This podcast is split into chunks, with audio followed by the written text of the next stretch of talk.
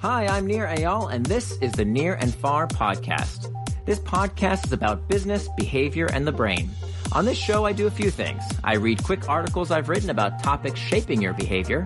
I interview authors of books I enjoy, and from time to time, I devote episodes to answering your questions. If you want to ask me a question, visit the podcast page on iTunes, go to ratings and reviews, and ask me a question by leaving a review. I promise to read it and possibly include your question in a future episode, so please ask me anything. Now, enjoy the episode, and for more, you can always visit me at nirandfar.com.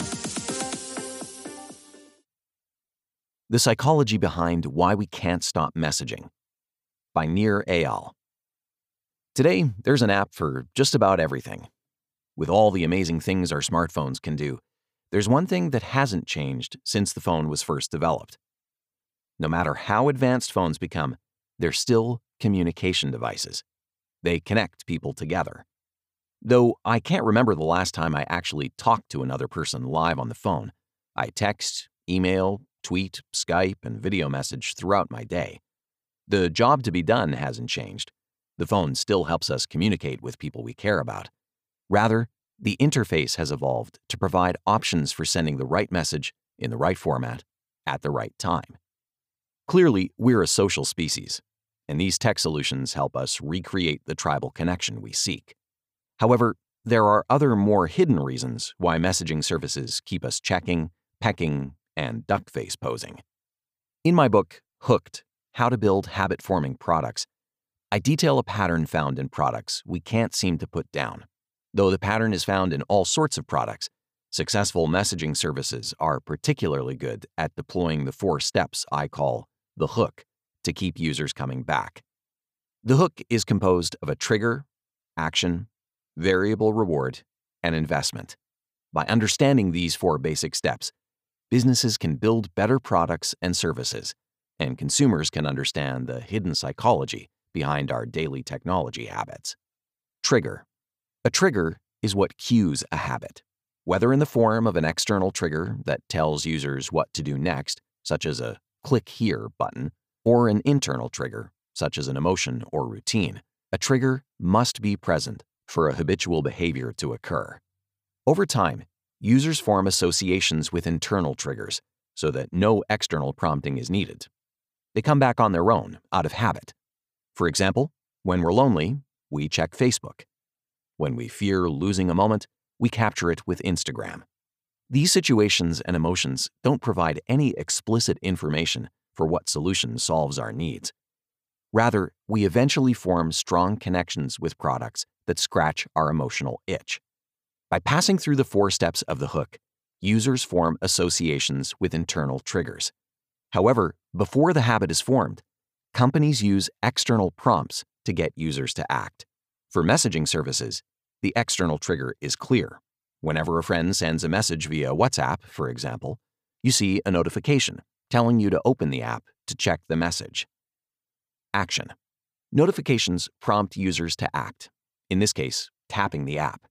The action phase of the hook is defined as the simplest behavior done in anticipation of a reward. Simply clicking on the app icon opens the messaging app, and the message is read. When the habit forms, users will take this simple action spontaneously to alleviate a feeling, such as the pang of boredom or missing someone special. Opening the app gives the user what they came for a bit of relief obtained in the easiest way possible. Variable reward. The next step of the hook is the variable rewards phase. This is when users get what they came for, and yet are left wanting more. This phase of the hook utilizes the classic work of B.F. Skinner who published his research on intermittent reinforcement. Skinner found that when rewards were given variably, the action preceding the reward occurred more frequently. When forming a new habit, products that incorporate a bit of mystery have an easier time getting us hooked. For example, Snapchat, the massively popular messaging app that 77% of American college students say they use every day, incorporates all sorts of variable rewards that spike curiosity and interest. The ease of sending selfies that the sender believes will self destruct makes sending more, shall we say, interesting pics possible. The payoff of opening the app is seeing what's been sent. as is the case with many successful communication services, the variability is in the message itself. Novelty keeps us tapping. Investment. The final phase of the hook prompts the user to put something into the service to increase the likelihood of using the service in the future. For example, when users add friends, set preferences, or create content they want to save, they are storing value in the platform. Storing value in a service increases its worth the more users engage with it, making it better with use. Investments also increase the likelihood of users returning by getting them to load the next trigger. For example, sending a message prompts someone else to reply.